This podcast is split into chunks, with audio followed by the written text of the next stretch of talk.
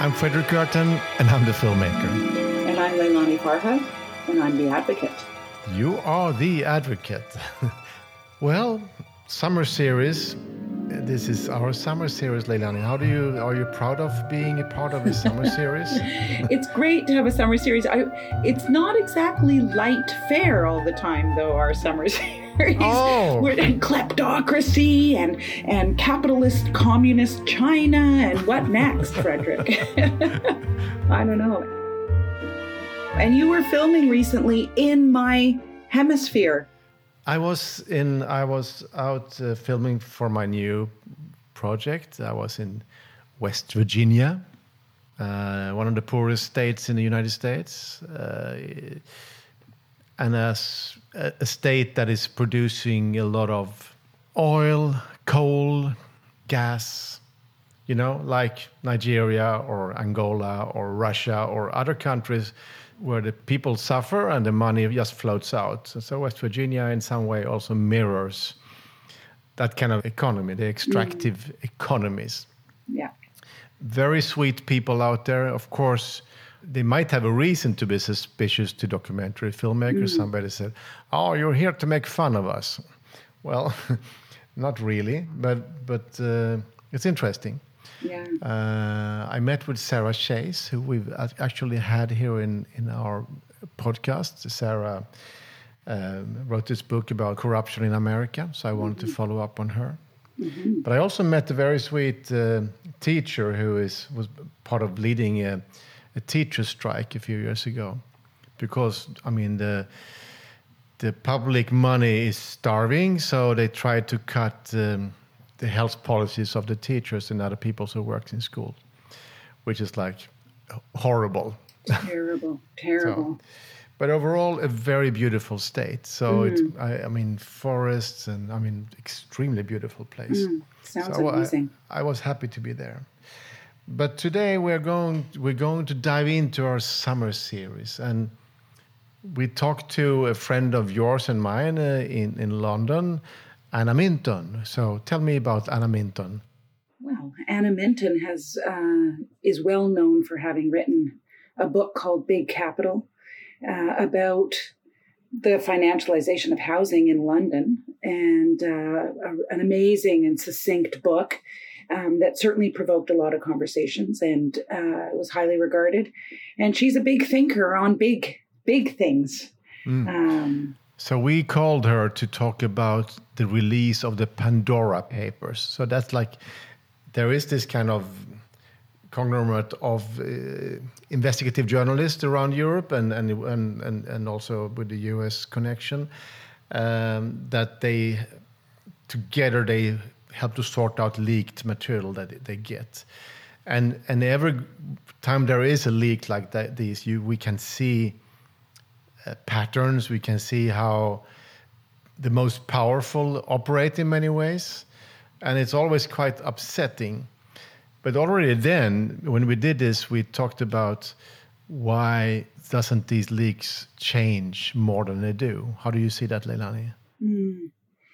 It is amazing. I, I sometimes wonder if it just seems all so far away and hard to um, the the the the amount of money that we're talking about that that travels afar, the fact that it's sort of in the air, it, uh, there's something un- intangible about it. I think it seems really big to people, and and um, and yet it's having such a immediate effect on people around the world. I mean, yeah. klep- kleptocracy, right? Um, uh, and and uh, Sarah Chayes that I mentioned, she she talks about kleptocracy as also as an as a network yes. of kind of interlinked in many ways. And and she also talked about the hydra. If you cut off of a head of a hydra, a new will will grow back, grow back somewhere mm. else. So it's in some way when those leaks are taking down one or two politicians or one or two uh, oligarchs somewhere, the system will just keep going. So if we really want to change the system, we need to look to much deeper into the the structure and the patterns of this. And well, that's actually something I'm trying to do. But let's listen to to Anna uh, to see what she thinks about the Pandora Papers and why we see this coming up over and over again? You know, the news breaks, it takes over The Guardian, it's front of uh, the BBC for a couple of days. And yet, we have this feeling that it's nothing new. Actually, this is the third mega leak of this kind. First of all, we had the Panama Papers, then we had the Paradise Papers, and now it's the Pandora Papers. And every time it comes out, there's, you know, there's a lot of shock and noise, and it's appalling, and some high profile politicians and public figures uh, are, are shamed and embarrassed. Uh, and then sometimes there are government noises that, you know, actually we're going to do something about this um, as happened uh, particularly after the Panama Papers. David Cameron had a big conference to to to regulate, um, you know, what was going on in London, and he was going to shine a light, etc., etc. And actually, nothing happened, you know. And the legislation that the Conservative government had um, put into place, you know, it never came on to the statute books. So what's concerning for me is that actually, you know, these revelations come out again and again, and they'll come out again, you know, and each time they are, if anything, more shocking. You know, the latest revelations in the Pandora Papers are about so many high profile politicians and, you know, heads of state and huge donors to, to the British Conservative Party, and yet not much happens. And sad to say, in London, I think that in the current political context, it's even less likely to happen in our, our post Brexit context, where every indication from the government has been actually that the City of London wishes to be, to use a euphemism, more competitive than before, by which they mean actually they're going to continue to try to attract this kind of money. And I mean, of course, Britain is a huge player uh, behind this uh, uh, uh, wealth industry. Um, the majority of companies linked to the Pandora Papers, two thirds of companies, of I think 956 uh, companies uh, which which were exposed. Two thirds of those actually are in the British Virgin Islands. So British offshore tax havens and the City of London itself actually right at the centre of all of this. Mm. It's, I know we, because at every leak we talk about the names that drop out, and this time it was the big thing was of course the Tony and Cherie Blair, who didn't do anything criminal, but they they bought a company in the British Virgin Islands, which then that was like a house following with it. And as we saw in Push, there is a lot of houses in London owned from tax havens where you don't really know who owns them, and many of them stand empty. That's something we showed in Push, which of course means it's, I mean, it's it's like it's kind of insane to see. But what, but we talk a little bit about these big names, but what we don't talk so much about is the wealth management industry. So I think I'm happy that you mentioned it, because London I mean, also in Push, we had uh, Roberto Saviano, and he said London is the, the capital of criminal money. It's like that's where it's, it is the biggest tax haven of all in some way, because it's also most of the tax havens are run from London. The, the lawyers, the accountants, and all these people. So, do you is that do you think that we're again missing to look into those kind of the facilitators? Absolutely, and not only that, wealth management. It's it's actually high status. You know, to to say that you work in wealth management is not considered to be in any sense a dirty word. You know, if you were to say I work for an offshore tax haven, you know, eyebrows might be raised. But wealth management brings with it a whole different host of associations. So I think, you know, the mainstream perception of wealth management is that it's a really positive thing. I mean, you know, it's really good that London and, and the UK are at the centre of this, you know, multi-billion pound industry. It's bringing it's bringing capital into the country, and that's going to benefit uh, uh, the rest of the city, the rest of the country. Of course, you know it doesn't work like that at all. That's a that's a complete fallacy that this money actually will be uh, uh, distributed in a, in a in an equitable fashion. It, it doesn't it doesn't work remotely like that. But actually, you know, there's a misconception about what wealth management is. You know, and that it is essentially the servicing of um, offshore tax havens, secretive anonymous companies. Uh, uh, with with well, as you say, criminal money. That it's at the centre of a huge money laundering operation. Yeah, I mean, I find it quite fascinating that the UK, which we, I mean, you know, I come from a Commonwealth country. We look to the mother country for all sorts of things. We have a common law system, just like the UK. Um, the UK is always sort of, I don't know, seems so proper. And to think that it's become this, not just itself, um, basically the facilitator of all of this corrupt flow of corrupt capital but other markets emulate the same thing that the UK does. So Singapore and other countries use that very same model and structures to allow for this flow of capital. So I mean, I it, it's kind of like um, I don't know, like a contradiction to me that the UK, that you know, with all of its long history of law, uh, would be at the center of all of this. I don't know if you can explain that to us. I mean, I think in simple terms, the the image of the city of London and the UK and the rule of law, you know, I mean, in the mid 1980s, a lot of this was simply swept away.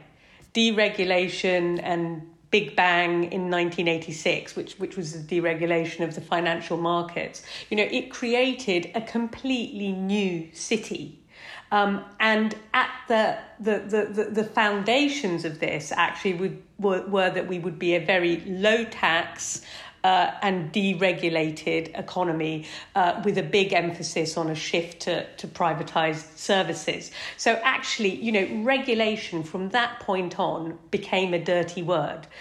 Get rid of uh, you know, all regulation that you can. A bonfire of regulations is a kind of conservative uh, mantra. So when you get rid of uh, regulation, I mean, regulation isn't a dirty word. It's actually very closely linked with the rule of law. You know, when you get rid of regulations, you create a fertile climate for this Wild West sort of um, environment that grew up um, in the city of London from the late 80s onwards. So I mean, I think, you know, we can also be too nostalgic about, you know, uh, upright notions of Britishness and fair play. I'm, I'm sure that, you know, there, there were always sort of questions to be asked, you know, through our, our contentious imperial uh, uh, legacy. But from the mid 80s onwards, actually a very, very new culture uh, was created, which was all about you know, getting rid of regulation and bringing in as much capital as, as we possibly could.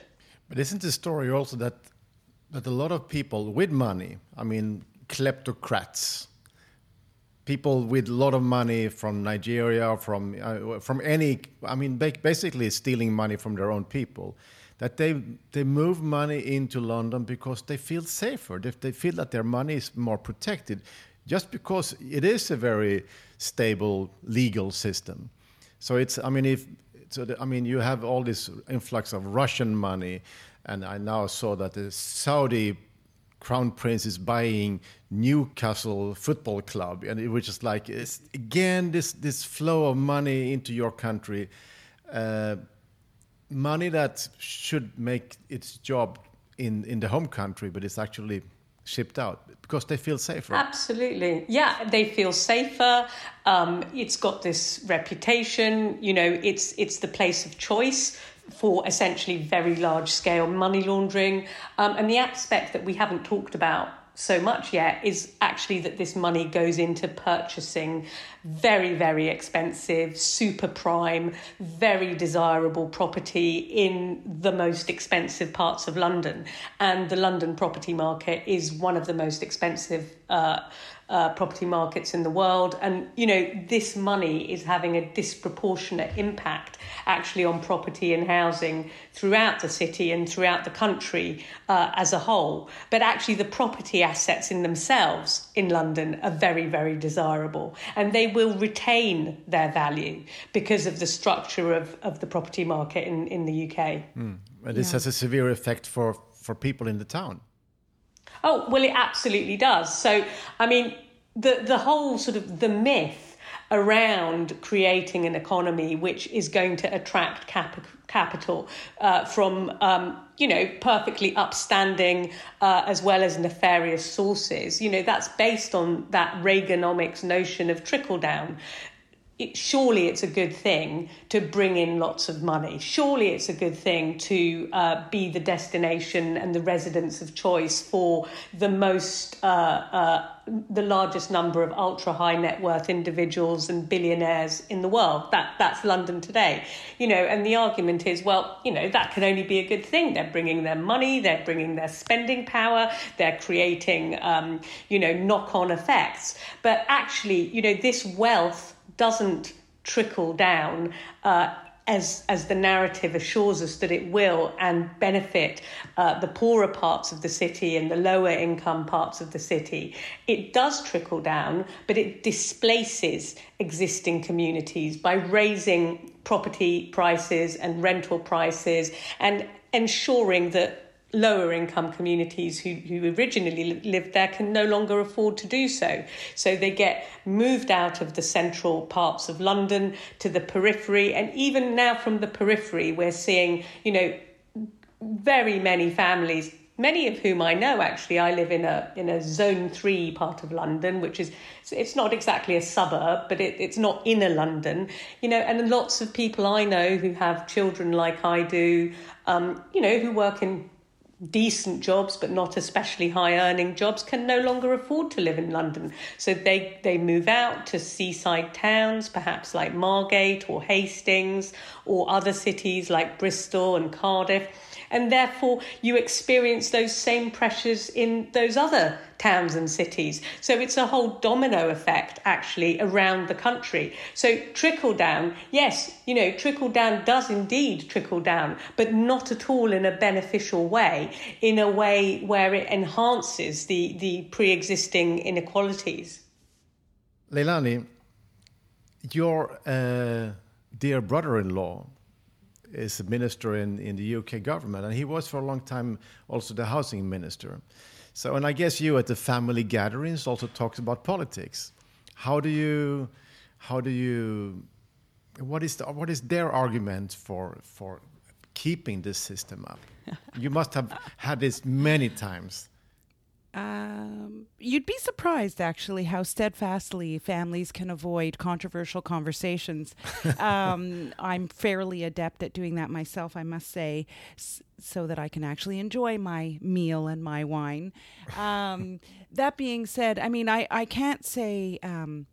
What my brother in law's justification might have been when he was uh, housing minister, but um, I have heard from um, members of the Conservative Party in the UK um, th- that, you know, some countries export bananas, some countries export uh, laptop computers, and other countries export finance and property. And the UK happens to be the latter. And, you know, it, it goes to what Anna was saying. I mean, it's this. Um, false narrative that it brings capital in, um, that it makes the country stronger with all this money flowing in. When Anna, as Anna said, it, it's just not true, and there isn't a trickle down. And even even um, when I, as rapporteur, would sit across. Now, I didn't do this in the UK, but I've I sat across many um, ministries uh, of finance and budgeting, and I would ask them, "Could you please explain to me what? How is this productive money? Like, how does this?" generate anything in your economy, I was often met with blank stares. They couldn't even explain back to me how it would benefit the the person that I'm meeting living in abject poverty, homelessness, or even just you know kind of crappy housing on the outskirts of a city, or um, students, or, or students, or etc. They couldn't explain it, and one of the things that people don't I don't think people understand with this these huge amounts of money. I'm often told by um, people who are really wedded to neoliberalism, well, you know, it's just the market, and the, and nothing these guys, mostly guys, are doing. Not complete, not only guys, but nothing they're doing is actually legal. It might not be in the in quote spirit of the law, but you know, using tax havens isn't illegal, and buying properties that are for sale is not illegal. Sure, but first of all, when they buy properties, they're not actually buying it at market rate. Often, it the house might be up for 20 million pounds and they'll buy it for 50 million pounds because it's 50 million that they're trying to hide or get rid of or not pay taxes on. And that that is a, a, a clear distortion of any market insofar as a market exists, right? Those sorts of things people don't talk about that that that this isn't just sort of some normal tran- real estate transaction. There's a whole thing going on here that that's quite other. Um, Which is money laundering. Yeah. Is this a, is this a pedagogical problem, Anna, to explain to people why are people not more angry about this? Why doesn't it really uh, I mean, we, we mentioned now it's the third time we we see this happening, and I mean, if you look at some London neighborhoods, traditional neighborhoods, they are totally emptied by by people now. So it's it's just this mm. money floating yeah. in. Yeah, and I think just to come back to Leilani's point about these um, astronomical prices that you see, which actually are for the purpose of of, of putting the, the, the, the dirty money somewhere. Those, those ridiculous prices are then greeted in British newspapers with headlines saying, you know, most expensive penthouse apartment ever sold for, you know, 80 million, as if this is some really, really positive thing. So it's it's it's the narrative you know it is the strength of the rhetoric that we've been sold which is the high prices and the influx of lots of money regardless of where it comes from is a really positive thing for our economy. And that's the narrative we've lived with since the 1980s mm. um, you know what can we do about that? Well you know we need to talk about it in different terms. And while i think that the Pandora Papers and the Paradise Papers and the Panama Papers, they have done incredible work because they're focused on the specifics quite often of you know anonymous companies and, and tax deals and it's quite complicated to sort of you know understand some of these structures. I mean it's deliberately uh, extremely complicated. And the sort of the fun bits in this story are hearing about you know whatever celebrity or famous person has been caught up in the scandal. But with regard to the framing of the story it's not presented would argue, actually in, in the right way. It's not presented as a money laundering scandal. Actually, it's presented as, you know, people avoiding tax and, you know, some very famous people caught up in that. When really, you know, what we're talking about is a far, far murkier and more problematic picture. Yeah, I also I, I completely agree with that. I think people have a hard time getting their head around this stuff in a way that then can be mobilized on the streets in a, in a certain way. Although I mean, I suppose Occupy Wall Street was kind of related related to an outrage around this. Um, one of the things that I think also Anna that doesn't get talked about enough is um, I think the figure is something like. Um, $600 billion every year is lost in taxes, lost taxes every year, that sort of globally, through the use of tax havens. And from a human rights point of view, I mean, what what we say through human rights is that governments have to use all of the, their available resources to address deprivations, whether it's housing deprivation, health deprivation, education, etc.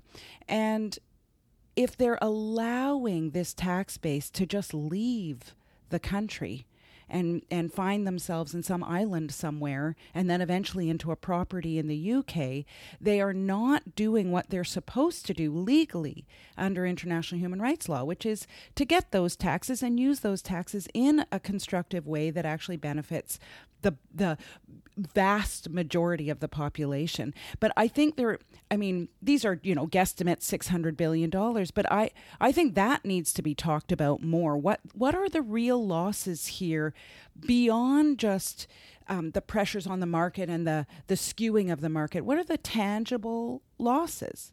I think it's also for me it's like a break of the social contract because the rest of us we pay taxes. So there's a lot of people who have to pay taxes, and then they don't. So, th- so it also destroys society in some way.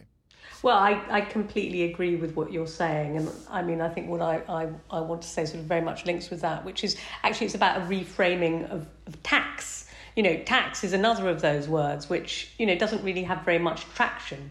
Uh, you know, in, in the media, tax uh, by apart you know i think that the idea of amazon and you know huge uh, corporates like that paying more tax has, has started to gain more t- traction. But generally politically all governments are trying to outdo each other um, especially the british government around you know how low taxes can can remain. Um, you know and the media narrative around tax is is it's not a populist one to say the least. You know it's a it's it's quite similar to regulation. And i think tax has to be framed in a really really different way. It's not about tax. It's about as you say fredrik the social contract and whether or not we want to have a social contract because the consequence of not paying tax in this way is to destroy our social contract. But it's about the framing of it. And you know as a as a former journalist and someone who is still involved in journalism to to some degree you know the media and especially the UK media has an enormous role to play in how all the issues that we've been talking about today are framed or misframed. Yeah. Language, Leilani, we talked a lot about that language is important. And Anna, now you're lifting out a lot of very good examples of that. So we, we need to reframe our language and, and win the language to be able to also to win this debate. I, you mentioned Occupy Wall Street, and I don't know if they were a success or not. Uh, it, it, became kind of complicated in the end, but we still talk about the 1% that's something that they framed, and that that's well, actually there. I think I think Occupy was a success to to to a great degree, actually in in really altering the discourse and that's what we're talking about. Mm. and actually when the discourse can alter then there are so many more possibilities uh, for, for us to get the sorts of points we're trying to get across. Um, so you know it wasn't an immediate success but actually that was huge and it's ongoing. Yeah. And the 1% is something we still talk about. And it is the 1% who are now, the, the Pandora Papers are, are, showing the faces of, and the people who are helping the, the 1%, the enablers, the, the wealth management people in London and other places. So it's, it's, I think it's, it helps us a little bit to, to look sharper on this. Yeah, and I think there, I think there are links um, right to you know our most recent big success that the world has seen which is Berlin i mean they they have really been able to um, harness uh, the david and goliath 1% versus the monopoly of Vonovia and Deutsche Wohnen and, and others successfully with a solution attached to their banner, right? They just w- weren't just saying, you know, this is unfair, unjust, uh, they're saying, and we're going to right this, we're going to correct it, and this is how. And they managed to mobilize more than a million voters in their favor. So um, I do think um, this is a sort of cumulative thing that's happening over time. I mean, that's how change happens anyway. Nothing happens overnight, it's a cumulative. So maybe we date it to Occupy Wall Street. I don't know where we date it from, but I actually find it amazing within my own sector. What is my sector? I don't know exactly, but human rights, housing, mm. how slow we've been um, to sort of galvanize around this and try to move forward. Um, you know, when I became rapporteur, the housing groups themselves were not talking about this. It's no. surprising, right? Like, who do you expect to talk about this? You would think the housing groups would, but. Uh, and you, Leilani, your work has had an extreme impact. You, I mean, what we now hear is activists all over the world using the right framing. Housing is a human right, we, and we didn't hear this before because it was this market, market, market all the time.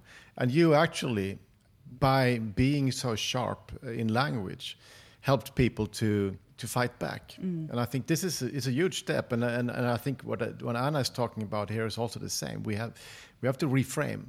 I think that's right. Well, and I think, I mean, authors like Anna, David Madden, who wrote In Defense of Housing, Richard Florida, who actually um, did a whole I don't know if people know who he is. He's an urban planner academic. Um, he did a mea culpa because he felt he had actually contributed to the kind of financialization of housing in a way. Um, a lot of people are landing that in a place where where where radical reform is required and human rights does offer that so i mean i think i'm lucky in that I happen to be a human rights advocate, but it's the framework itself that I think people find very appealing because what's it about really? It's about the kind of societies, Fredrik, you talk about so eloquently, the kind of societies we want to live in. Like, don't we want, as Fredrik would say, I'm, I'm, here's my Fredrik voice. Don't we want people to be happy? Don't we want to live in peaceful societies with, with, with social inclusion? Okay, you don't say that, but. Is that me? Yeah. Yeah, okay. yeah no, you do, right? You, I mean, you're very and good I at smile. yeah, I, that's right. but that's what human rights is about. That's all it's about: is social inclusion, e- more equal societies, less less uh, inequality, uh, more dignity for everyone. For people who are just playing by the rules, you know, they go to school, they get a job, they should have a good life. Hmm. Yeah, I mean, just to sort of come in on, on that and to say, I think also, Leilani, what you actually have offered um, is is a big picture view as well.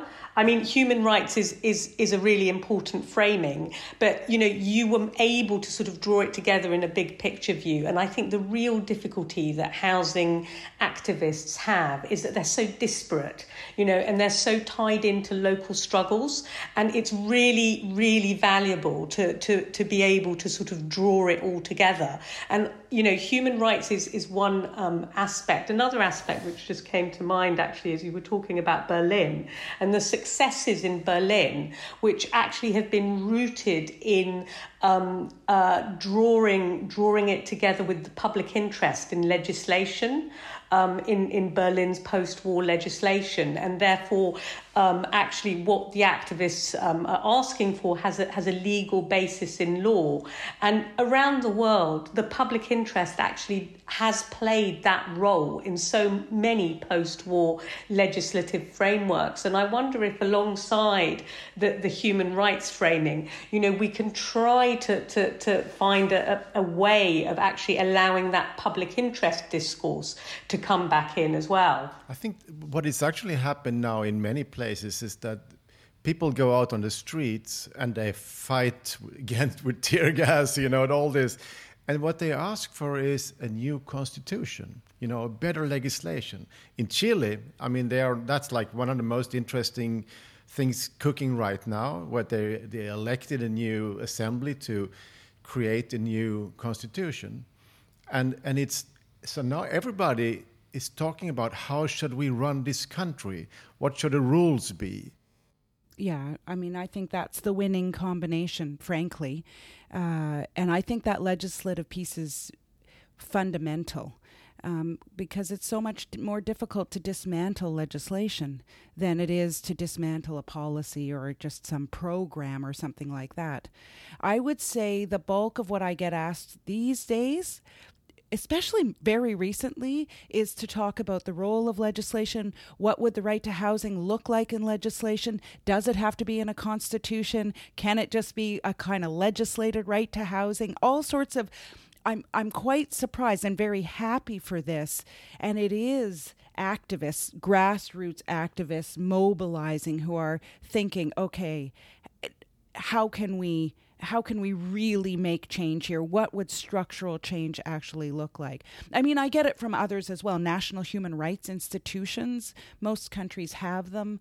Um, they've started, I'm starting to get quite a few requests. New Zealand is on a big housing inquiry. The, the Human Rights Commission there is on a big housing inquiry and they're looking at legislation. So I'm really starting to feel this Spain, of course, has been in discussion for a long time, many, many countries. Um, and of course, we look to the South Africans who use legislation, their beautiful, beautiful constitution, which enshrines the right to housing and many other social and economic rights. The activist, it's like, it's just how they do activism. They always use legislation. It's pretty cool. Mm. And I know you have a meeting you have to run to. Uh, so do you, do you want to some, send some final words out to us and to the listeners? Yeah, I mean, I think sort of my the, the biggest point that I want to make, and you know, I've, I've been thinking about it a lot, and actually, Leilani, what we were talking about last week as well in, in the meeting, um, you know, it's really around discourse and language and the creation of a common sense. And we have a common sense in the UK, which we've had now, you know, for the last generation around housing. And it has begun to be chipped away at. And that's a really, really positive thing. And, you know, as awful and as tragic a, a seismic event like Grenfell was, actually, that really started to undermine that common sense. So we are in quite a good place to reframe the whole debate around housing. And associated with that, we have to reframe the whole debate around offshore money money laundering, tax havens. It's not about offshore and shell companies and tax. It is, as you say, Fredrik, about a social contract and having a society which operates, uh, you know, with a, with a proper constitution. Well, Britain getting a proper constitution is another matter, but you know, it's about having a society which really, you know, is is underpinned by a social contract. So that was Anna Minton, and she well she ends up and say that we need to reframe the whole debate around housing. Well that's something you are doing with your human rights uh, directives leilani? Yeah but she goes further right? She says that we actually need to move away from um, just trying to look at tax and um, finance and island nations where money is being stored offshore and and actually look at the social contract and whatever happened to the social contract, which I think Fredrik is something that you've been interested in for a long time now. I, I am interested in the social contract because it's the social contract is is nothing that is written, but it's kind of deeply in our bodies in some way.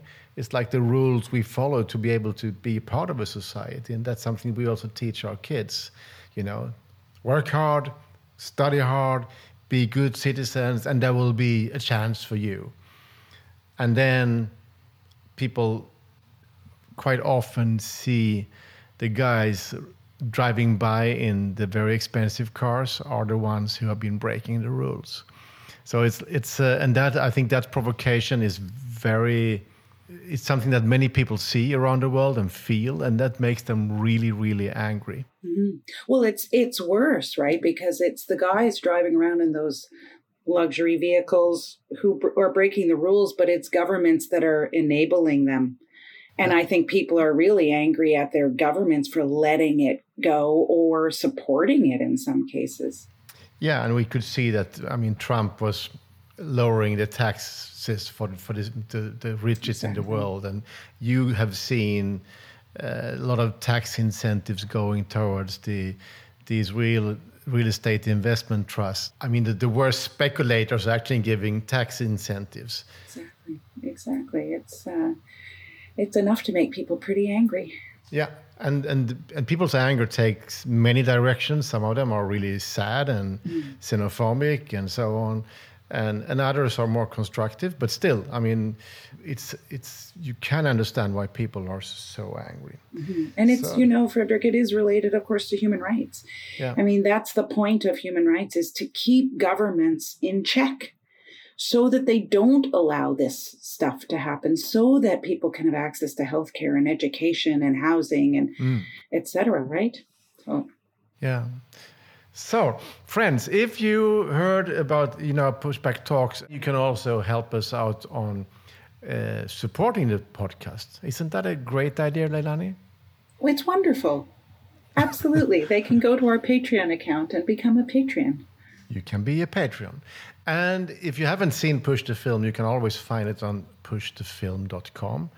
And if you want to talk to me or Leilani, you can find us on Twitter and other platforms and just put us a question. Uh, we, we are there under our own names, no secret uh, funny things. We are actually very straightforward people, honest with big hearts and, and funny hairdos.